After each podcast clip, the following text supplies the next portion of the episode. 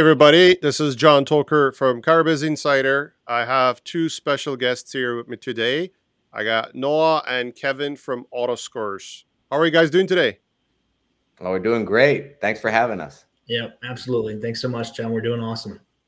That's great. It's, it's such a pleasure. We've been talking about this uh, a couple of months back to have you guys on the show, but you know, the business schedules that you guys have and I have, and uh, Noah was presenting at the N A D A and all that good stuff. Finally, we made up this time today. Um, why don't you guys introduce yourself to our audience? Because, you know, majority of the audience I have is from Canada, so they may not know you, but I think it's a great opportunity for you guys to introduce yourself. Why? So, Noah, why don't you go ahead first?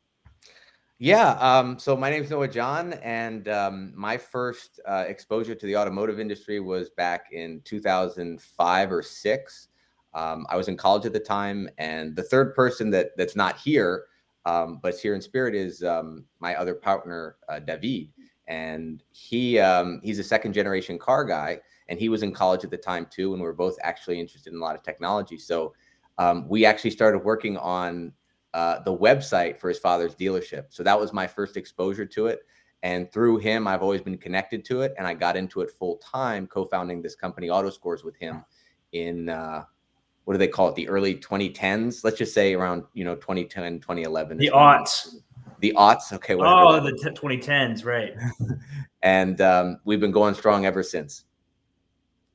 That's uh, that's really amazing story there, and uh, I'm gonna let Kevin to introduce himself too. Then we can talk about that connection in uh, in Spain and all that good stuff. So why don't you go ahead, Kevin? Then we can start talking about your good uh, stories there. Yeah, yeah, absolutely. So uh, I'm Kevin Jones, and uh, I'm the director of uh, dealer success for AutoScores with Noah, and uh, been been with AutoScores now for for going on a couple of years, and uh, but Noah and I, yeah, we go back to uh, two thousand seven.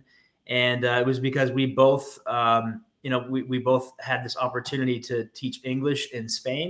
And I, I had studied um, international business and Spanish at Ohio State. And, you know, nobody ever tells you when you when you major in a language that uh, you're not going to be fluent when, when you get the when you get the bachelor's degree in that language. And uh, which which makes sense, though, you know, because you're not necessarily a master in and anything just because you have the degree in it. And, and, you know, so I wanted to make sure that I could, that I could say that I could speak Spanish fluently. And there was this amazing opportunity to go teach English um, and help the, the Spanish government at the time. They were just trying to lay the foundation for their schools to be bilingual, to increase the multilingualism, because there were folks from other parts of Europe, uh, France, that were there doing the same thing. Um, And so we were both there on a grant. Noah and I were. They put us in a hotel room, two perfect strangers, the first night we met. And, um, you know, we we became friend, fast friends because we were we were teaching English, not at the same school, but in the same um, but in the same general area. And um, and so, you know, we spent a year there together uh, as friends. And I also met David at the time, because that was one of the reasons why Noah was initially uh, in Spain, because he had taken an interest in and the language and the culture. He had known about, he knew about Spain and Madrid from, from being friends with David and his family, who were from Madrid and their car dealership there. And, uh, you know, we've just been friends ever since, and just kind of a winding road. I've been in, in, in business development in the technology uh, sphere for, you know, since I came back from, from Spain in two thousand eight. And uh, just a couple of years ago, I had the opportunity to join back up with Noah. And uh, I'm, I'm really glad that I, that I'm on the AutoScores team now. Well, uh, what a, what a story there. You guys go to Spain to teach uh, English together. You become friends. Now you guys working together. This is this is really nice. You know, you guys are lucky, you know, good good friendship here, and become a business partnership, right? So that, that's amazing. Um, why don't we talk about uh, David a little bit? So you mm-hmm. said David's family has uh, car. Are they in the car business there, or are they Absolutely. Working? So. Um, their dealership uh, is Canal Car. It was founded in the sixties by his father, Alberto Pilo, and they've been, you know, uh, a stalwart in um, in the Spanish independent uh, automotive industry, you know, for decades now. And when I met David, uh, I knew his dad owned a dealership, but he and I both had the same interest, which was to get into technology. We uh, we managed to do that. I ended up getting a job at E A Sports, working as a um, as a gameplay engineer, so a software engineer for video games. So as a kid, that's what I wanted to do, and I got to do that. And he landed a job at Microsoft on the Excel team when they were actually transitioning Excel from a desktop application to um, a full-fledged cloud app that people could use on the internet. Office three sixty-five. Yeah, exactly. That was the precursors of that. So um, he he swore to me as I knew him that, oh, I, I'm never going to, that I would never go back and work. You know, he grew up in his father's dealership, right? He did all facets of it. He he was on the floor with the salespeople. He was in the back doing F and I. He's seen every aspect of it. It's like, I'm not going to do that. Well, a couple of years later, he calls me, says, don't kill me.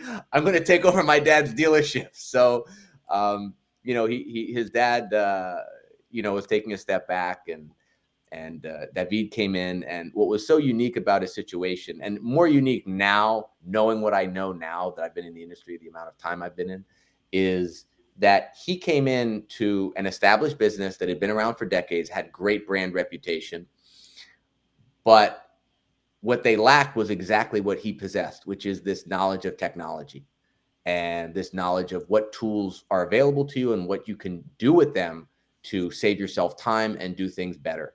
So when he came aboard, he did a bunch of things to improve their process internally. He got them off the Post-it notes. You know, they, they, you know, how many times are, are people using Post-it notes and hand notes to communicate? And he systematized all that. And along the way, he, he's kind of really wanted to take a look at doing his inventory pricing better. There were a lot of feelings. I mean, he, you know, he's got, uh, at the time he had over two hundred vehicles. Now they have over four hundred, I believe. And it was just one of those things where he said, I feel like I'm missing something, you know, um, I, you know, I try to price my cars a certain way and I look at the market, but sometimes these vehicles will sell fast, sometimes they don't, and something's not adding up. And he felt like looking at customer behavior was uh, an avenue worth exploring. So uh, he and I teamed up. We worked on a prototype that worked specifically for his dealership, where we we not only looked at V D P views, which is where everyone was looking at the time, we actually looked at what people were doing on the page itself, how they were engaging with it. And what we came to realize what we were doing is what his dad was doing in the nineties and all the way, you know, running the business up and through the nineties, which is, what was he doing to get a read on his inventory? He'd get his sales team together in the room. He'd ask them how the car's performing, and the sales team could tell him, oh, we had a couple ups on this minivan. We had a couple ups on this Audi, and he could get a pulse that way. Now everyone's on their phones doing their work and researching, so they don't visit dealerships. So David was really onto something. He was very much, I think, ahead of his time. Um, and to just keep it short, we did a prototype. It had legs. It had promise. We said, you know what? This could be a product and a service we can sell to other dealerships. That's where AutoScores was born, in his dealership, and we co-founded it. And um, I'm happy that, you know, we had some ups and downs, and and certainly COVID threw a, a wrench at us in terms of where we wanted to go growth-wise.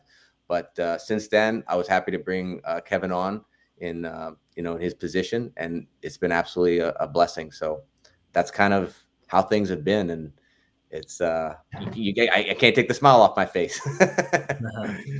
that's, that's, that's good stuff that you're sharing. So what years were you guys doing these things? two thousand and, uh, when did you guys come out with the prototype first? Yeah. So in, um, in our case, the first thing again was, was working to, to update their website, because their website wasn't, um, wasn't, wasn't fluid. Like, you could bring it up on a phone and it wouldn't resize. So we were addressing that in two thousand six, two thousand seven. And because of him, as Kevin pointed out, I had an interest in Spain and wanting to continue to learn. So um, when David ended up staying in the States to pursue, you know, his master's degree uh, at Cornell before he went to uh, to Microsoft, I was switching places with him and living in Spain. And um, it was when we reconnected in twenty ten. Not, I mean, I was in touch with him, but when we reconnected on the business sense, that's when the AutoScores journey really started. So, you know, I would say twelve years total working in this, on this problem in this field, but obviously part-time initially, and then coming on full-time um, a few years later, and then doing it full-time ever since. That's, uh, that's great. twelve years.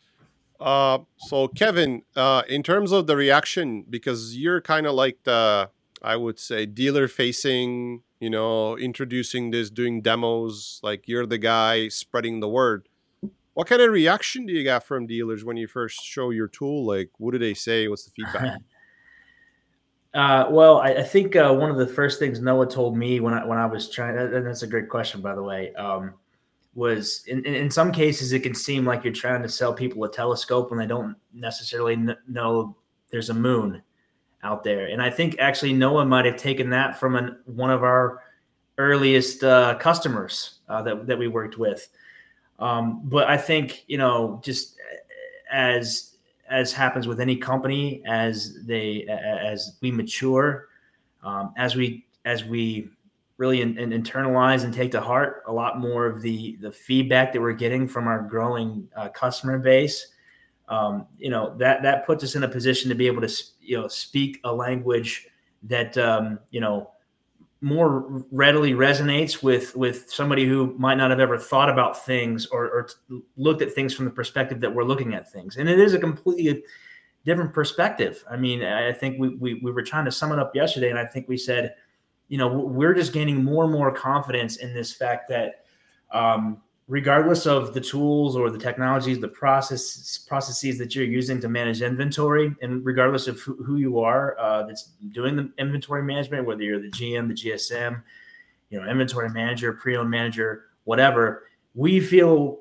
confident that you are missing something. You're leaving something on the table if you're not if you're not looking at what the customer behavior is telling you. Um, if you don't have that customer lens Um, into what they actually think about your unique vehicles, your customers, what they think about your vehicles at that time in real time on your website.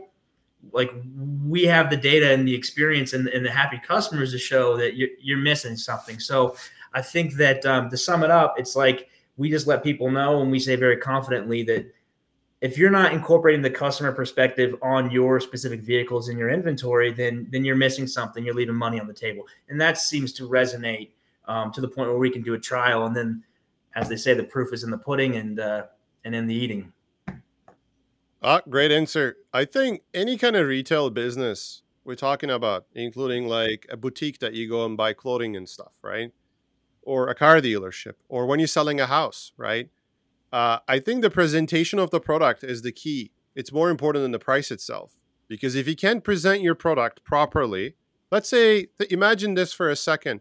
You walk into Tommy Hilfiger's, uh, you know, shop. You're going to buy some nice golf shirts, right? You walk right in. As soon as you walk right in, place stinks cigarettes, right? The lighting is not good. It's so dark inside. The clothes are all over the place.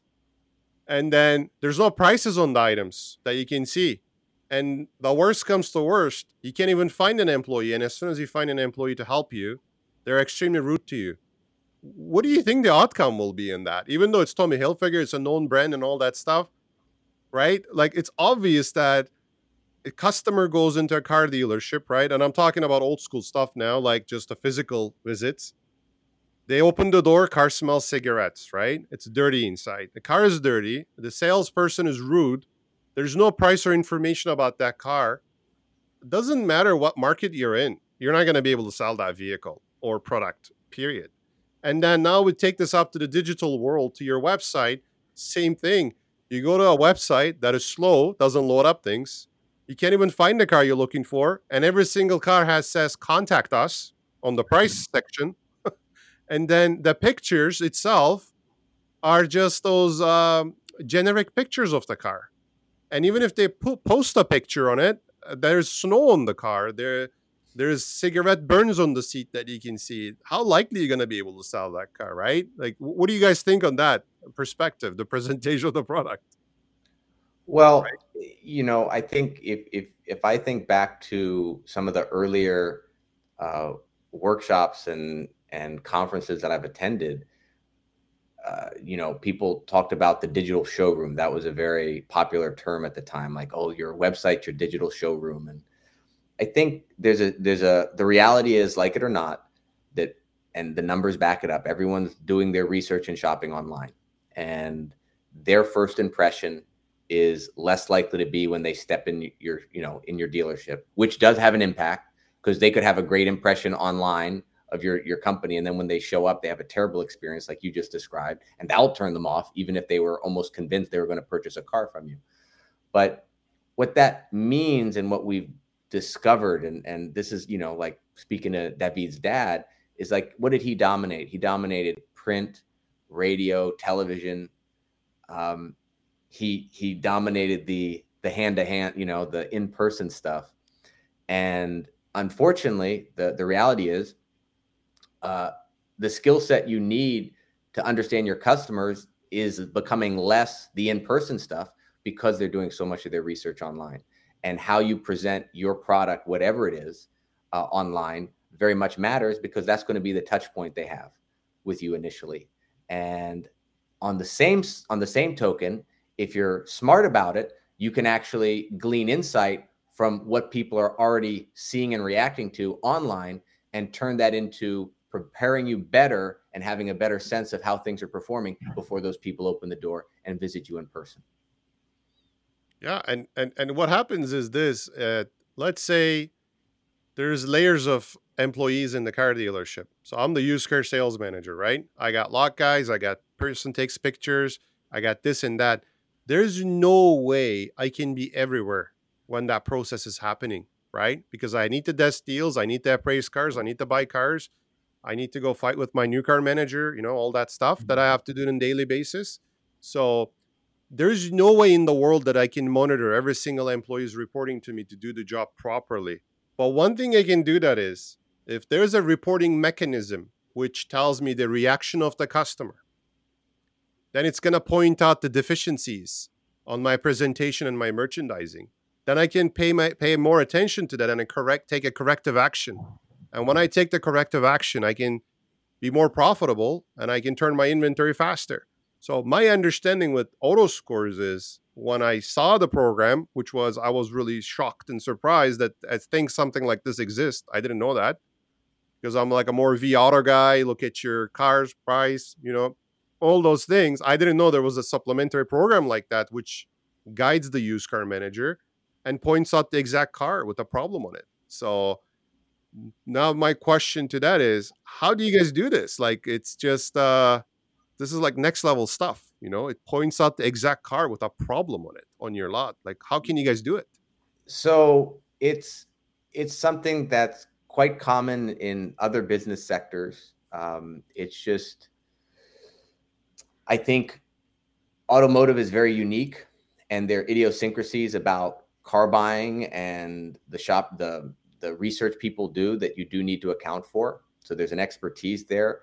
Um, I was very lucky because I have a tech background, and my partner, when we founded this, is a second generation car guy that grew up in it. So that was in his D N A, and he could then translate to me in my speak, uh, what's going on. And then I learned in turn to start speaking and, and learning the car business that way. So I kind of learned it backwards, but from a guy who had, um, like I said, it was in his D N A. He didn't know any other. Everything to him in a dealership was normal, you know, where to someone that's not born in a dealership, it might seem a little odd. So what we're doing at a very high level is we're able to track what a customer does. We're essentially, I, I say, we just sit next to the customer when they're on their phone or on their computer, and we watch what they do. We watch what they do because we can see what they click on.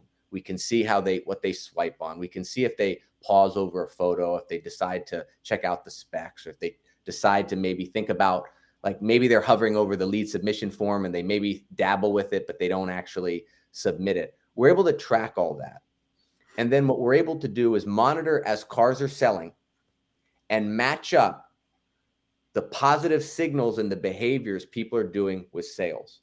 So in other words, what we're able to do is identify the actions and patterns of actions people regularly do when they're looking at your inventory online, and match them up with when a car's coming up to selling, because people will see the car first, react positively, and then they'll come knock on your door and try to buy it. What we're able to do is identify when people are excited and about to knock on your door and ask to buy it, so that you're kind of ahead of what's happening. And that's our philosophy, is we want to look at leading indicators, and what's a better leading indicator than the people that are going to buy your car. And it involves stuff like called machine learning. We're able to take all this stuff that people are doing, throw it at uh, the system that essentially can identify these patterns in there. And then when it sees the same patterns happening, So if it sees people reacting now to these cars in a way that it remembers people have reacted the same way in the past when a car sells, it lets us know. And we in turn let the dealer know. So it, it for the people that are are not familiar with this type of technology, it might seem uh, it, it might seem quite fun, like a little voodoo. But in reality, what we're doing is the same thing, as I said, that David's dad was doing in the nineties. He was asking his sales team, how are the people reacting? How are the ups reacting to the cars you showed them? And we're essentially doing the same thing, except we're doing it in the digital medium when people are on their phones, not actually doing the walk around with your salesperson. Wow, that's uh, a lot to ingest, you know. In in in in this, it's like uh, it's a lot of a lot of stuff that you talk about: machine learning, you know, the website, tracking customers, patterns, behaviors. It's it's it's a lot of stuff there. So that's really like, you know, next level stuff we're talking about here, because here's the situation we're in right now these days. I had conversations with a couple of dealerships, uh, and they're saying like, yeah, used car market is hot, but we see a slowdown in the sales. I'm like, what do you mean? Like, we used to carry twenty cars and sell forty. Now we have forty cars and sell twenty. Okay, the gross profits are up, uh, but we see the e-leads are down. We see the walk-in traffic is slowed down a bit, and we see a lot less people are interested in the used cars. And I'm like, why do you think that's happening? He says, I don't know. I can't, I can't pinpoint, you know, I can't put my finger on it. It, it makes no sense. So here's my question. Do you think uh, a tool like uh, AutoScores, right? And if you've been using it for a bit on your website, um, on, I mean, your dealership, do you think that can pinpoint an issue like that? Why there's a slowdown in your sales and e-leads? Do you think would give you some indications? Go ahead, Kevin. I just Kevin? I just want to kind of kind of prime this for Noah, because of, of course the, this question is very um, is is very timely. It kind of goes back to one of the things we always say, like if, if we could if we could predict like when the market's gonna gonna turn and how severely it's going to turn, and if it's going to be a bubble that bursts, like these sorts of things. Anybody that can tell you that or says they can tell you that, I mean, they're you know they're they're overstating their their their abilities there. But um, of course, we can start to look at these leading indicators in, in, in the market and, and the anecdotes that you were sharing, um, the, and the things that we hear from dealers and the things that, that we hear from our contemporaries out there, um, and the experts, you know, and, and, the, and not only in the automotive retail space, but in the pre-owned space, you know, in the clubhouse rooms, on, on, on LinkedIn, what have you.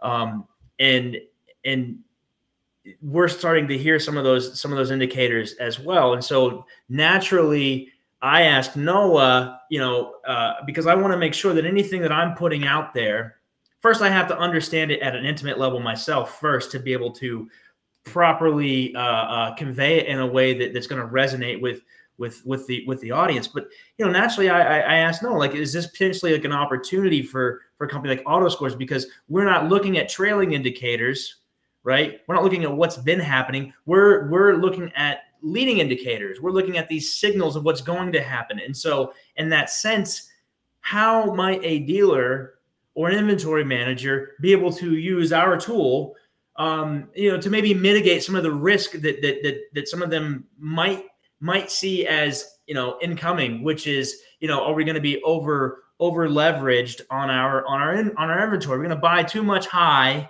because the market's been so hot, and they've been, then be stuck with it. You know, how do we start to see these turns, not only on a vehicle by vehicle vehicle basis, but on at our dealership level, and how my AutoScores help with that? And so um, it, it's it's kind of a nuanced answer, but I think Noah, um, that's what I wanted to prime you for, and and and you can kind of say how you, because I think that's similar to what John was asking. I think you can kind of um, elaborate on on how you would answer that question for me.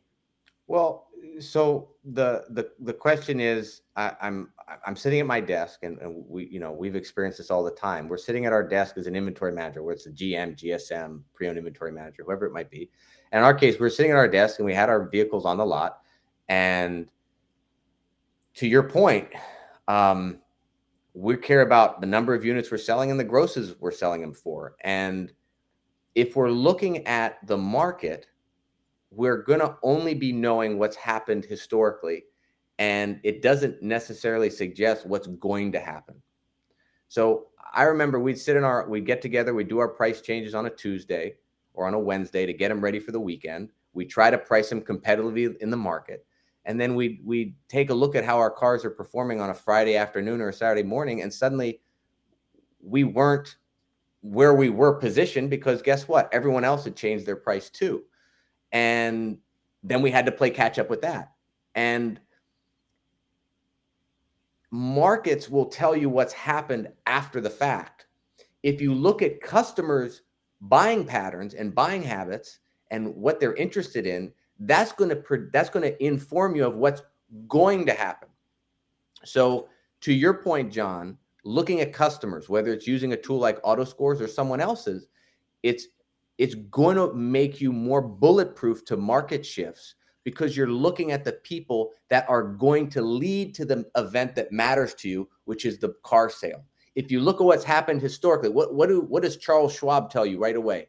Past performance does not guarantee future success because they know what you've seen happen doesn't necessarily mean it's going to hold.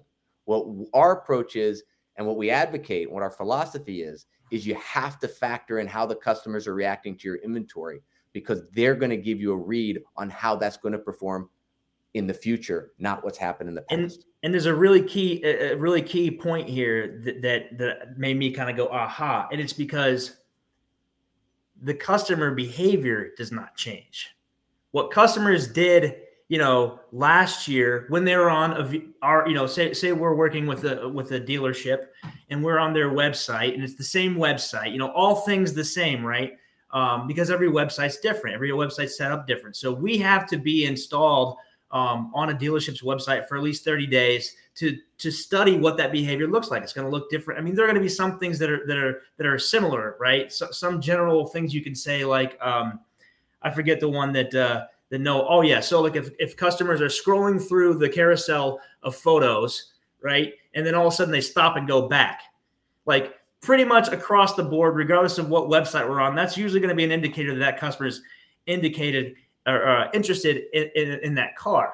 But as we've been As we've been studying this, um, as we've been studying this, this behavior, what we know is that this is what it looks like before a vehicle sells, and what it looked like a year ago. What the things that customers were doing on a website a year ago for that website are the same things they're doing now, right? That has not changed, and that's why it's such a good predictor of when vehicles are going to sell. But if you think about this way, so last eight months, I would say, a little less than eight months, the gross profit per unit significantly came up due to the shortage of the cars. Do you think high gross profits made dealers a little bit complacent, lazy, that they used to follow some merchandising practices like putting nice pictures, the angle, the description, getting the cars ready in seventy-two hours, right? The lot ready.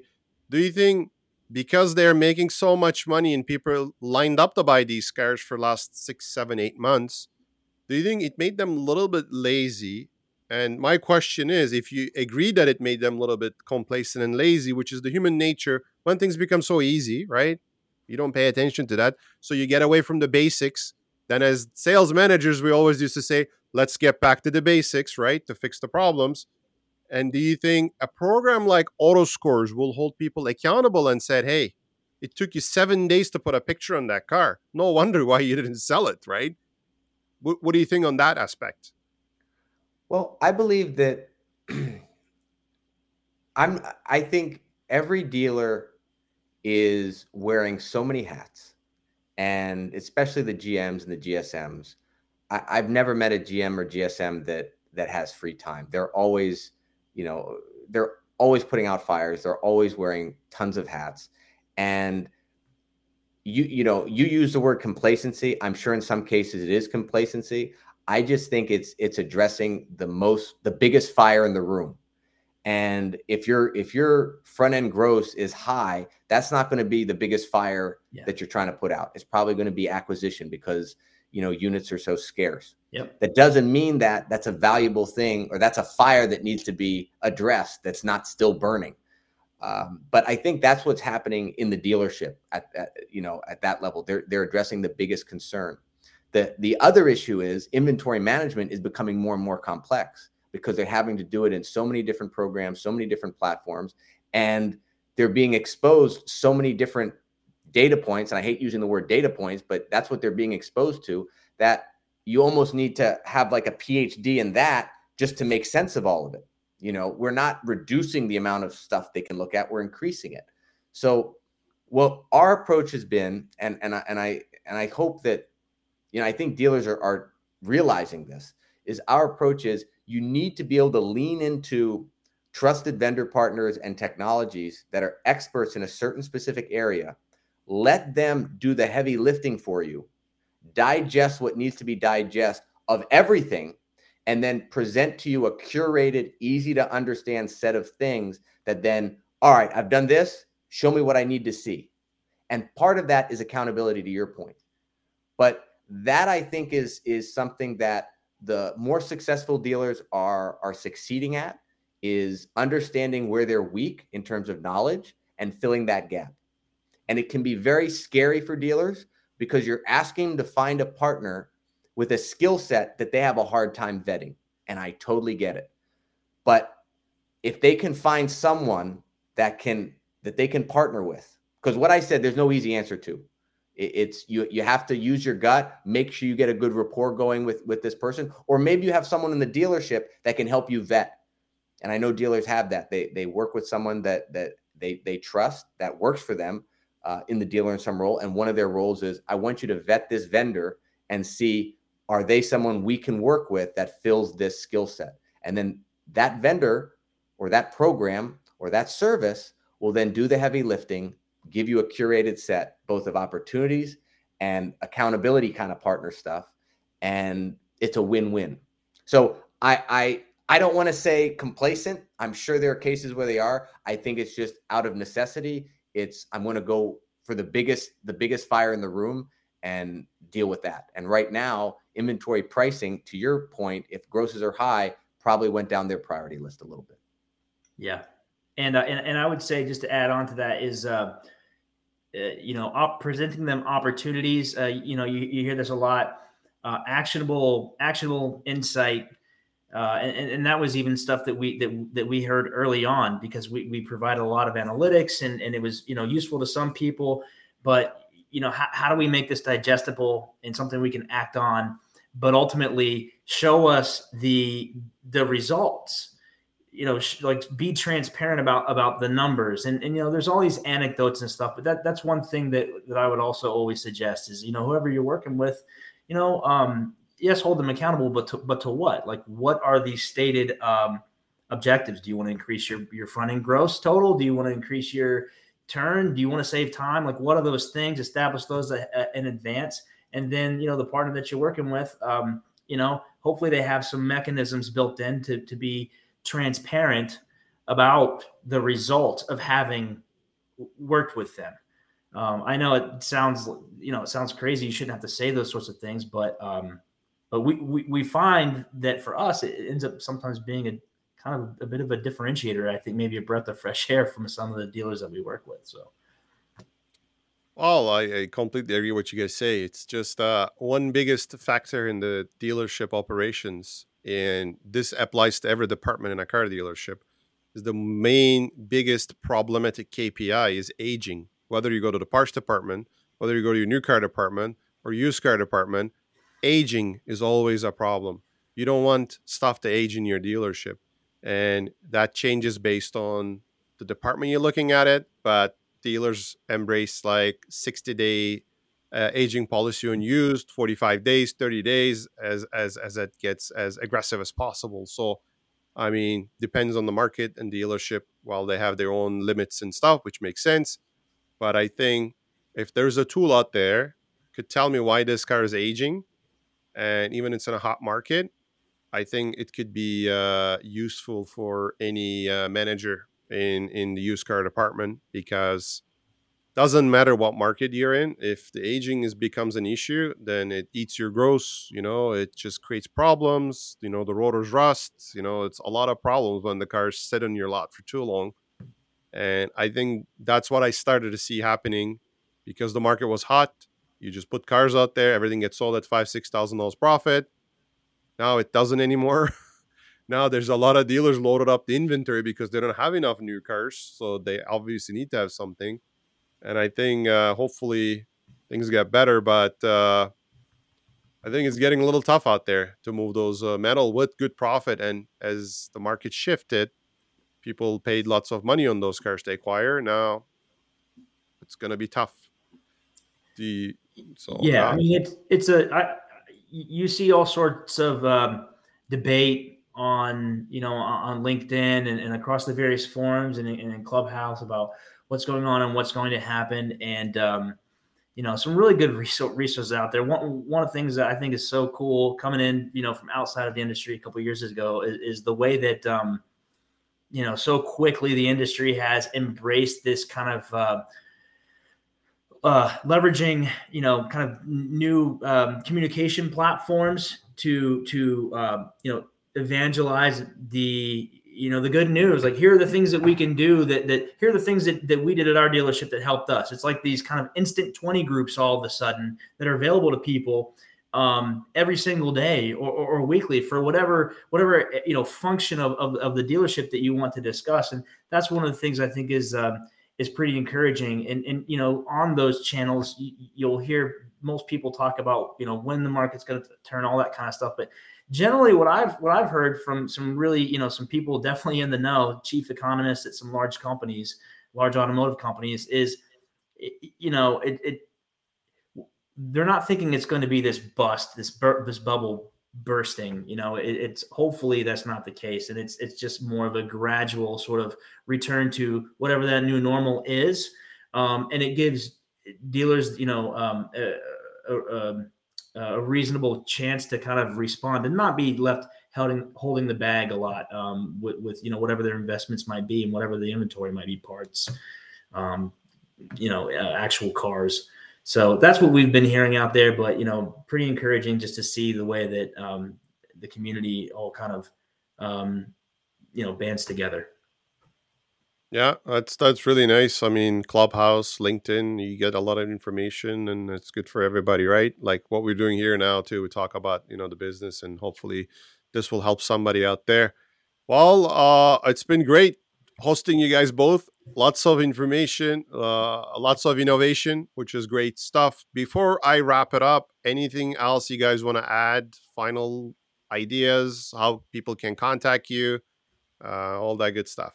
Sure. So um, by all means, you know, uh, you know, our company AutoScores, we help inventory managers uh, manage their inventory better and faster. And um, obviously, we're very focused on the customer lens, and that's a lens that's been underutilized in in most dealerships. We give everyone a free trial. We're much, we're very much a prove it upfront uh, company, so you don't have to take any uh, sort of financial risk when trying us out. You do the free trial, and we're very transparent. It should be abundantly clear if we're a fit for you guys. So if you have any interest in learning more, you know, reach out to either one of us. Uh, my email is noah at autoscores dot com. Kevin's is k jones at autoscores dot com. You can obviously find our information on LinkedIn. It's super easy. Um, I, I want to thank you for, for, for hosting us, John. It's been an absolute pleasure. Um, I actually w- was looking forward to speaking more about our times in Europe and the good food and, and my time when I went to Istanbul and, and all that stuff. Uh, but we'll save that for a drink when I see you in person. And uh, the only thing I- I'm just going to put out there is, um, I just want to, I just want to express to, to whoever's listening to this, to you, to Kevin, just the immense amount of gratitude I have to this industry. Um, And especially to the the the the people that stuck with us um, during the pandemic. We definitely had some some people that were scared about if they're going to keep the lights on, and um, they had to suspend their service. But there were some people that stuck with us even when things were really um, were really thin for them, and obviously thin for us. And I'm immensely appreciative to them as well as the whole industry. Um, it's a it's a big industry, but it's a very tight community. And seeing everyone at N A D A again in person was. was such a joy. So, um, I, I, you know, a big thank you to anyone out there. You guys are amazing, and automotive's a, a really cool industry. And if you think we can help you, be sure to reach out, and, and we'll do our best. Yep. And I just want to say thank you, John, as well. You know, been, been a very professional.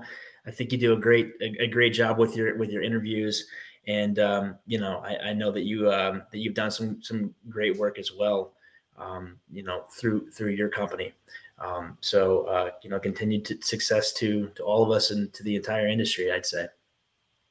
Well, thanks. Thanks for the good words and uh, the best wishes. It's it's amazing to, you know, talking to like-minded people. Uh, for our audience, if you guys uh, missed the whole conversation, it's recorded. You can watch it, uh, listen it in your favorite podcast place. And uh, if you have any questions for me, I'll be more than happy to help you out. But again, uh, I wish everybody the best uh, in the car business. Hopefully everybody will close the month really strong and uh, make good money, because there's a lot of people working in this uh, industry. They have families, they support, and it's a big, big business. And uh, Hopefully uh, things go start to go back to normal soon, and we start to get more cars, and hopefully things will uh, get back uh, much better. Thank you for your time, and uh, talk to you guys later. Take care. Thank you, John. Thanks for watching, folks.